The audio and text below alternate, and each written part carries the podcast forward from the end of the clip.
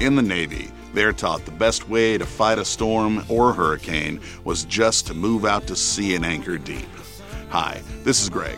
I'm one of the pastors here at West Valley Christian Church. There are times in our lives when we're caught in storms. Maybe someone listening is going through that right now. The best way to fight a storm is to anchor deep. Join us as we explore this year's theme and see how we have hope as an anchor for the soul, firm and secure in Christ. We hope you enjoy. Awesome. Let's give it up for the worship team. Uh, we're so blessed to have so many different uh, beautiful musicians, singers, worship leaders. For those of you that are here, welcome. And those of you that are joining us online, thank you for joining us. Uh, we pray that today will be a cup filling day for you. I, um, I think we're in the week three, correct? Yes, week three of a series that we started at the beginning of the year. Actually, the very first sermon, I said our theme, which is amazed. Can you say that with me? Amazed. So that's our theme, and uh, amazed. Oh my gosh, I'm really losing it, I think. Amazed was a good year. Let's rewind. Anchored. Anchored. That's on my mind because we're going to be doing something upstairs for the year of Amaze. But anchored, and we talked about being anchored in 2023 to Jesus Christ. And the truth is, the rest of our life, that would be a good theme. Amen? That we be anchored to Jesus Christ. So, in this series, Anchored in Red, we are taking a look at the red words in the gospel. Sometimes some of us have Bibles that are printed and the gospels read, which means this is when Jesus is speaking. So that's the little twist on this anchored in red. So I would ask you, how are you doing? What are you anchored to? And if this is all kind of new to you, praise God that you're here because the red is Jesus Christ, and that's who we ought to be anchored to. Amen? Um, kind of a side note, but on the same page, uh, I pulled this off of my shelf this week. Uh, it's a book by one of my favorite authors, Max Lucado, and it's entitled Jesus. But as a setting for today, I thought it would be really good to read the back cover for you as a reminder to those of us that are Christ followers and to those of you that are new to all this. I want you to just get a little glimpse of who this Jesus is.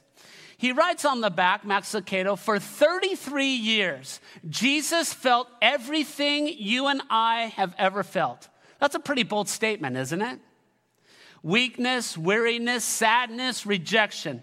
His feet got tired and his head ached. He was tempted and his strength was tested.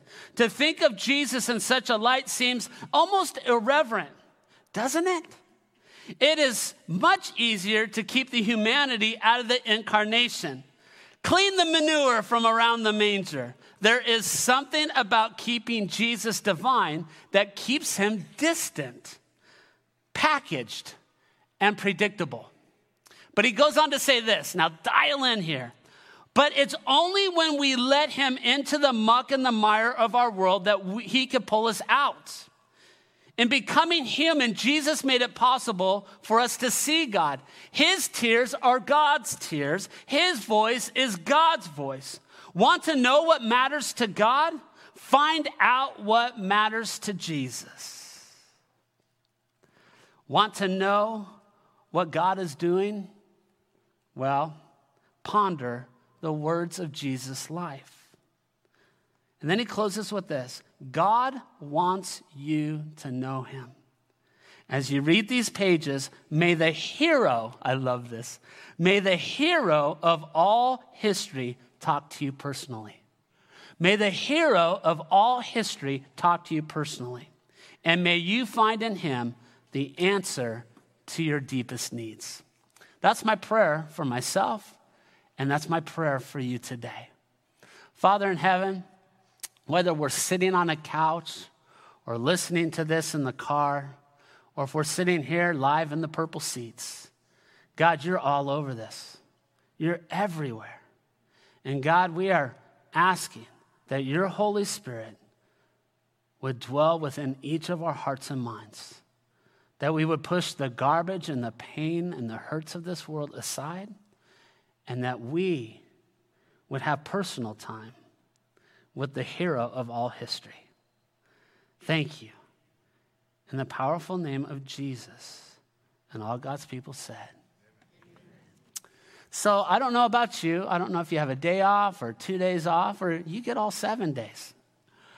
But um, Friday's officially my day off, and uh, sometimes I'm good with it, sometimes I'm not so good with it.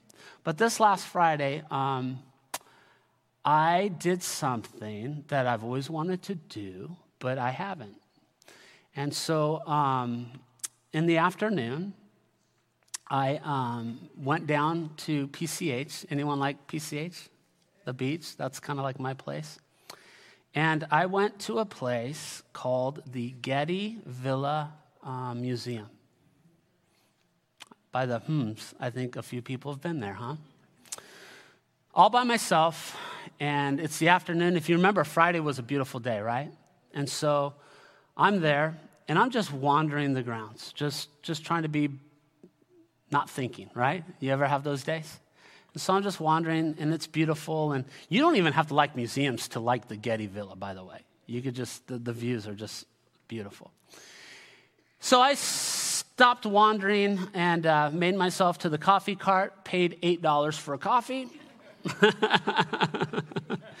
and um, enjoyed that just sitting and just watching people and, and enjoying the environment. Then I started going into um, some of the areas of the Getty, and, and, and I, I found myself standing looking at pottery from 2,000 years ago. And I have nobody with me, so I could just do whatever I want. And I'm reading the descriptions, and I'm just, I'm just like looking at the detail of this, going, wait a second.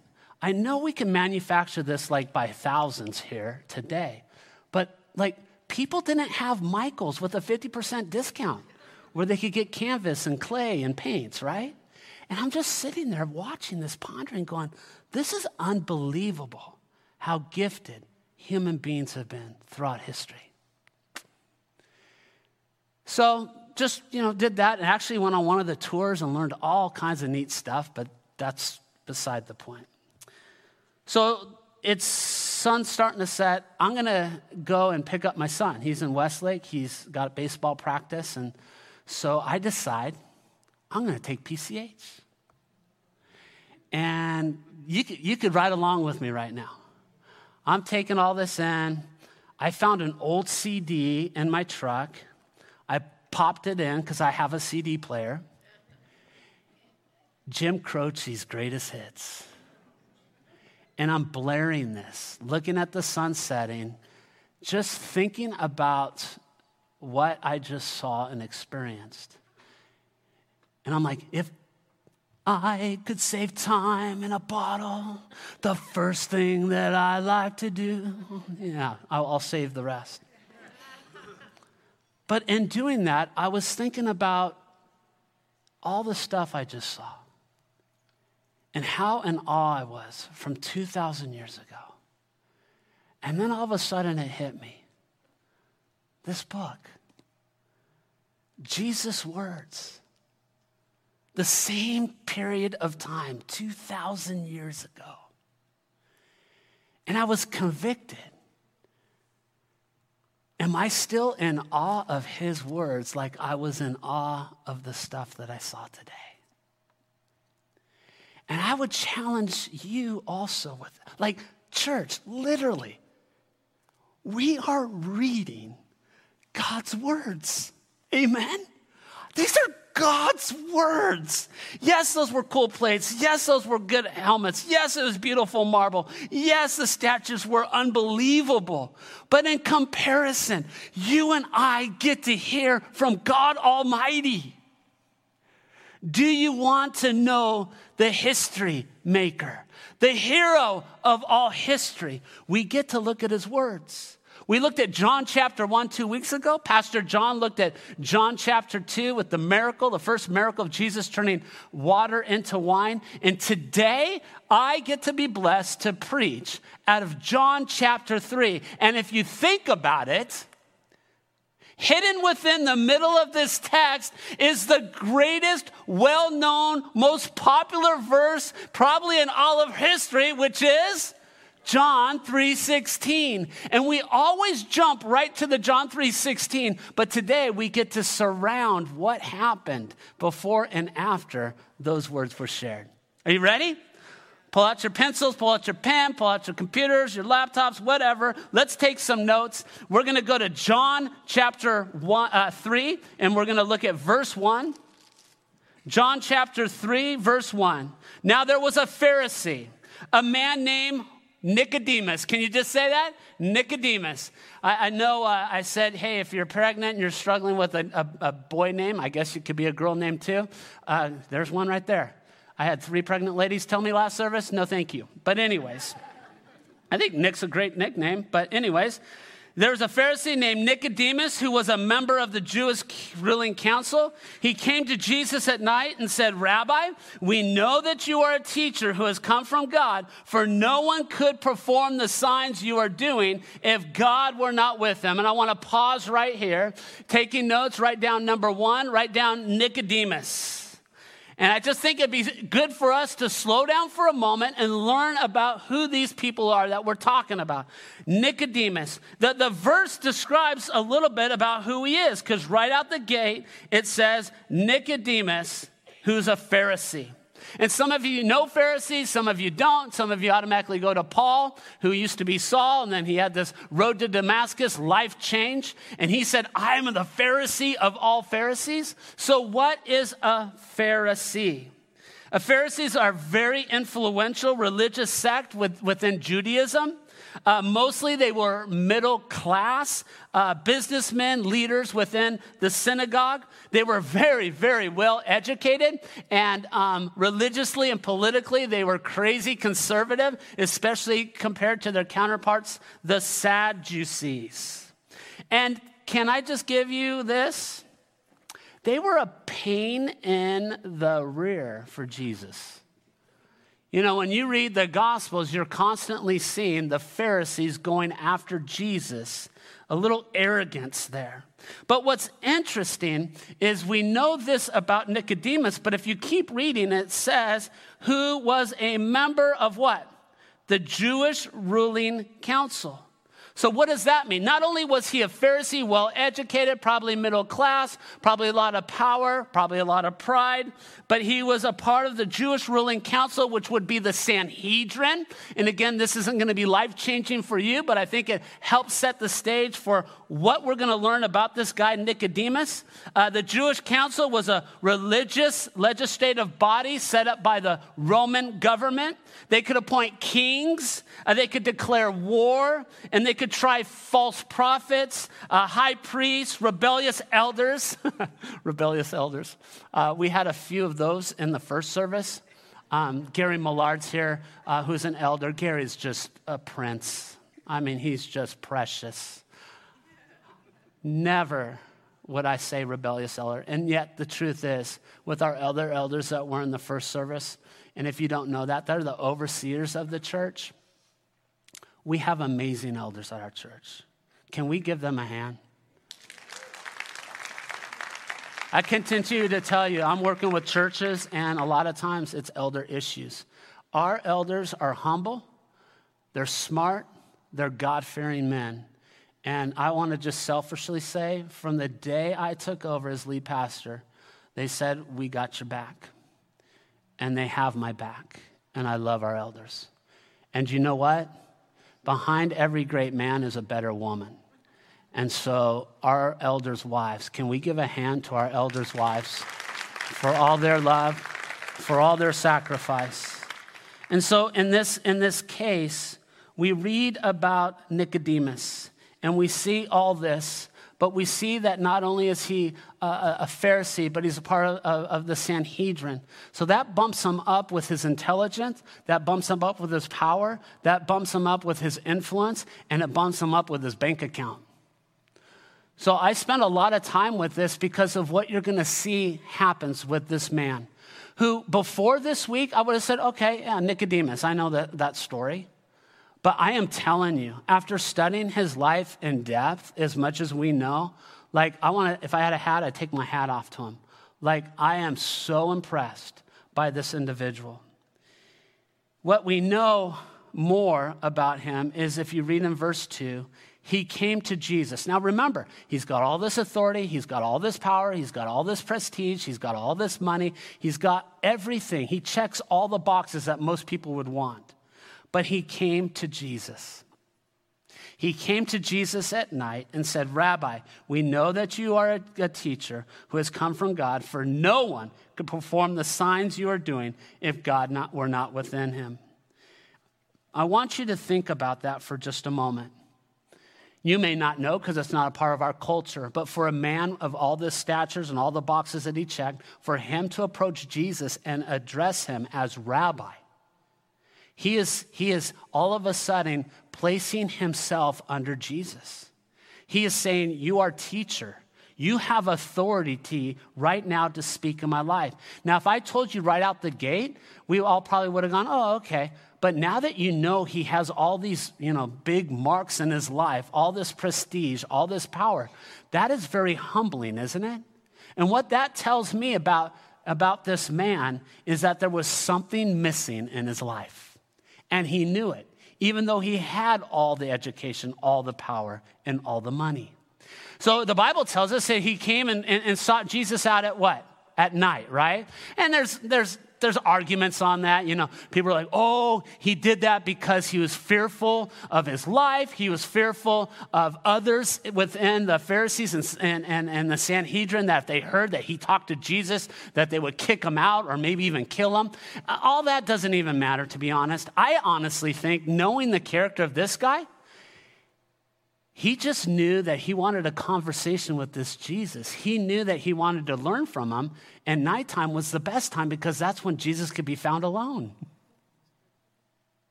Whatever it is, he went to him and he said, Rabbi. He saw Jesus and he humbled himself. It's a theologian approaching a carpenter. Did you catch that? It's a theologian approaching a carpenter. Now Jesus is going to respond. And here's our first, you know, red red letters, you know, red words. Jesus replied in verse 3, "Very truly I tell you, no one can see the kingdom of God unless they are what? No one can see the kingdom of God unless they're born again. Now, here's this highly intelligent man that had to have heard just that one sentence and look at Jesus kind of like, What? And really probably not give that away, but he's processing everything he's learned, everything he's read, everything he's heard from even teachers before him. And this is not this is not making sense. And there's two phrases in there that are really big that stick out. One is kingdom of God. And the second is born again. These are the two things that I think are going to be stuck in his head. Like, what in the world does that mean? But again, remember, Nicodemus placed himself in a role of a learner from this rabbi. He humbled himself. And so I could spend literally a month on the kingdom of God. There's a lot that's talked about about the kingdom of God. I could talk probably for hours on this whole idea of born again born again.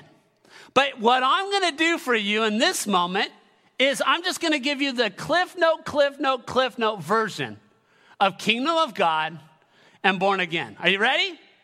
Hold on your purple seats. Here we go. Heaven and how to get there. Kingdom of God, heaven, eternal life, born again, how to get there. Are you with me?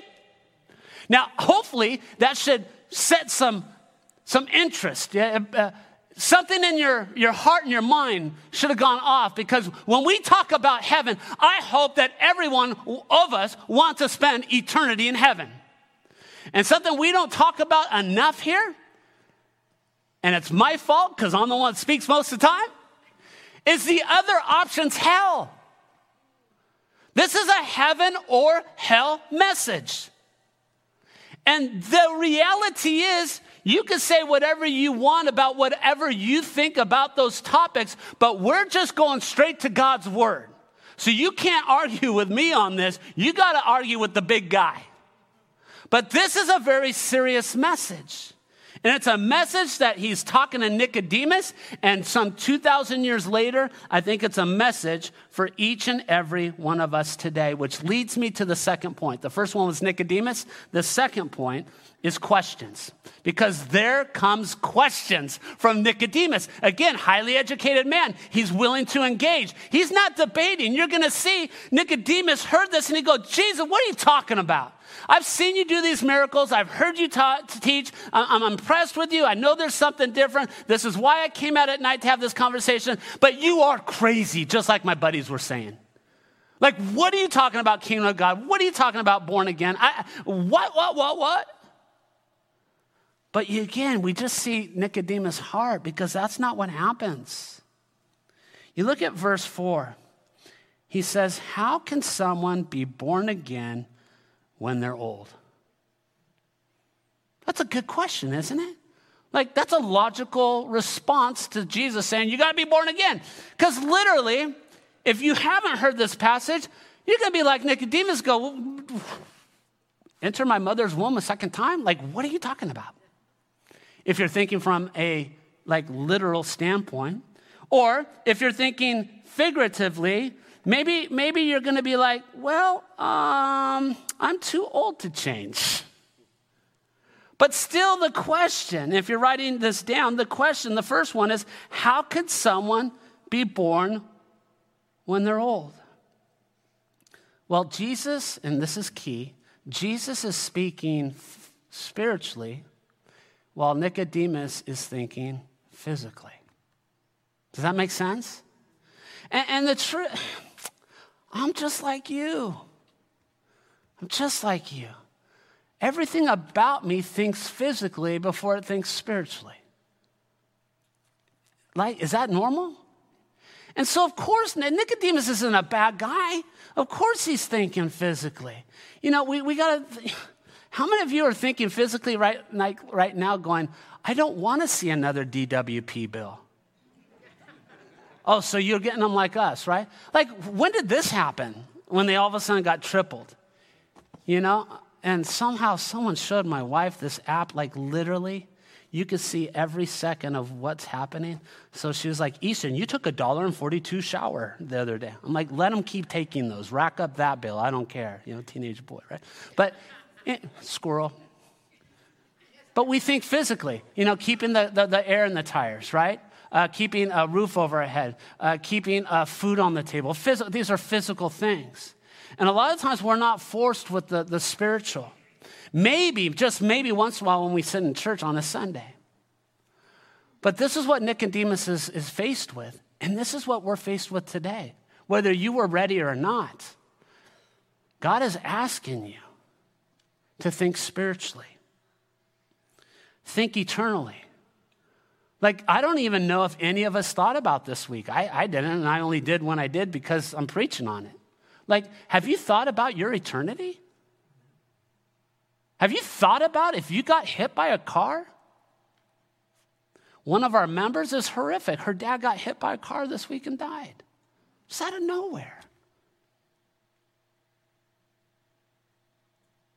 And so, as young as you are, as old as you are today, I have to ask you what's going to happen when you die? Where are you going to spend your eternity? In heaven or in hell? And God wants all of us with Him. Amen? Got quiet. And it should, because that's probably one of the most important questions of our life. Jesus in verse 5 says, Very truly, I tell you, no one can enter the kingdom of heaven unless they are born of water and of the Spirit. Flesh gives birth to flesh, but the Spirit gives birth to the Spirit. You should not be surprised at my saying, You must be born again. The wind blows wherever it pleases. You hear it sound, but you cannot tell where it comes from and where it's going. So it is with everyone born of the Spirit. And Nicodemus is like, Okay okay, I still don't quite get it. And maybe that's where you're at in this moment. So he, he gives them a second question How can this be? Can you say that with me? How can this be? Say it again. How can this be? And Nicodemus is like, This, this, I, I'm listening. I'm trying to track with you, Jesus, but this going right over my head. Again, highly influential, a lot of power, a lot of money, a lot of smarts, and he's not tracking completely. And Jesus answers them You are Israel's teacher, which I think this is so cool. You might fly by this, but I'm like, if I'm Nicodemus and Jesus says, You are Israel's teacher, I'm like going, Okay, there is something special about this guy. How did he know this? How does he know this? And the same question we could ask today is the same answer. He knows every hair on our head. He was there when we were put together, when we were created. He knows all the good and the bad and the ugly, and He still loves us despite us. That's personal, isn't it? You are Israel's teacher, said Jesus, and you do not understand these things? Very truly, I tell you, we speak of what we know and we testify to what we've seen, but still you people do not accept our testimony. I have spoken to you of earthly things and you do not believe. How then will you believe if I speak of heavenly things? No one has ever gone into heaven except the one who came from heaven, the Son of Man. Now listen in verse 14. Just as Moses lifted up, lifted up, the snake in the wilderness, so the Son of Man must be lifted up, that everyone who believes may have eternal life in him. You see what's so cool about Jesus is part of it is yes, he knows who Nicodemus is, and part of knowing who Nicodemus is is he met Nicodemus where he was. And he brought in a story that Nicodemus had taught Nicodemus probably heard, probably from his grandparents, something that he was so familiar with that, again, Jesus is so amazing. He meets us where we're at and takes us to where we need to go. And he brings up the story. Just as Moses lifted up the stake in the wilderness, so the Son of Man must be lifted up. You're like, well, what are you talking about? Well, I'm glad you asked. Numbers chapter 21, verse 4 through 9. Back in the Old Testament, this is what Jesus is referring to. This is what Nicodemus is going to understand. They traveled from Mount Hor along the route to the Red Sea to go around Edom. But the people grew impatient on the way. They spoke against God and against Moses and said, Why have you brought us up out of Egypt only to die in the wilderness? See, whining is biblical. There's no bread, there's no water, there's no cavarettas. And we detest this miserable food. Then the Lord sent venomous snakes. You better watch out about what you're complaining about today. I don't know about you, but I hate snakes. Don't hold that against me. Don't trick me. Stick one in my office or something like that. You're going to be the first to hear this. I'm going to Cambodia next month, next month, March. And my greatest fear at the moment is the snakes. So I am glad and I'm praising Jesus that every time I complain, he doesn't send me a venomous snake. But that's what happens. And then the Lord sent a venomous snake among them. They bit Oh, that's the part I don't want. They bit the people, and many, many Israelites died. The people came to Moses and said, we, Okay, sorry. uh, we sinned. You're right. We were wrong. we spoke against the Lord and against you. Pray that the Lord will take the snakes away from us, please. So Moses prayed for the people. That's cool of Moses, because I would have, like, keep biting them. The Lord said to Moses, Make a snake and put it on a pole. Anyone who is bitten can look at it and live. Now that's weird, isn't it? But if God asks you to do something, you do it. So Moses made a bronze snake and put it on a pole. Then, when anyone was bitten by a snake and looked at it, the bronze uh, looked at the bronze snake. What, guess what happened? They lived.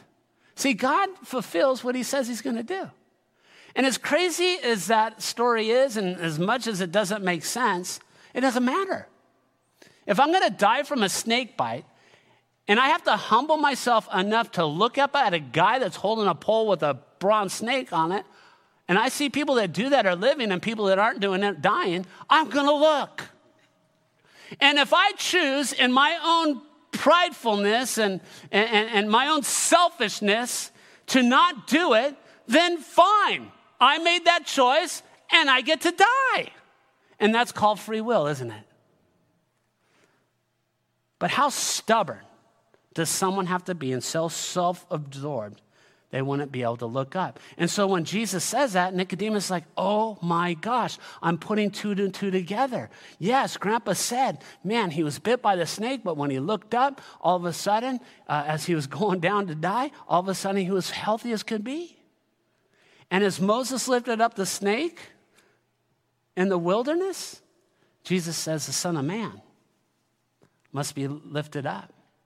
And you must look up to him and believe upon him. Amen? So that's the scene that's been set. Now, John 3:16. For God so loved the world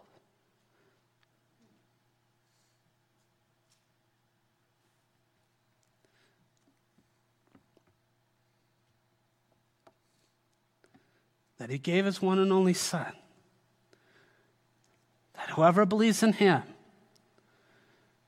shall not perish, but have everlasting life. That's amazing, isn't it, church? For God so loved.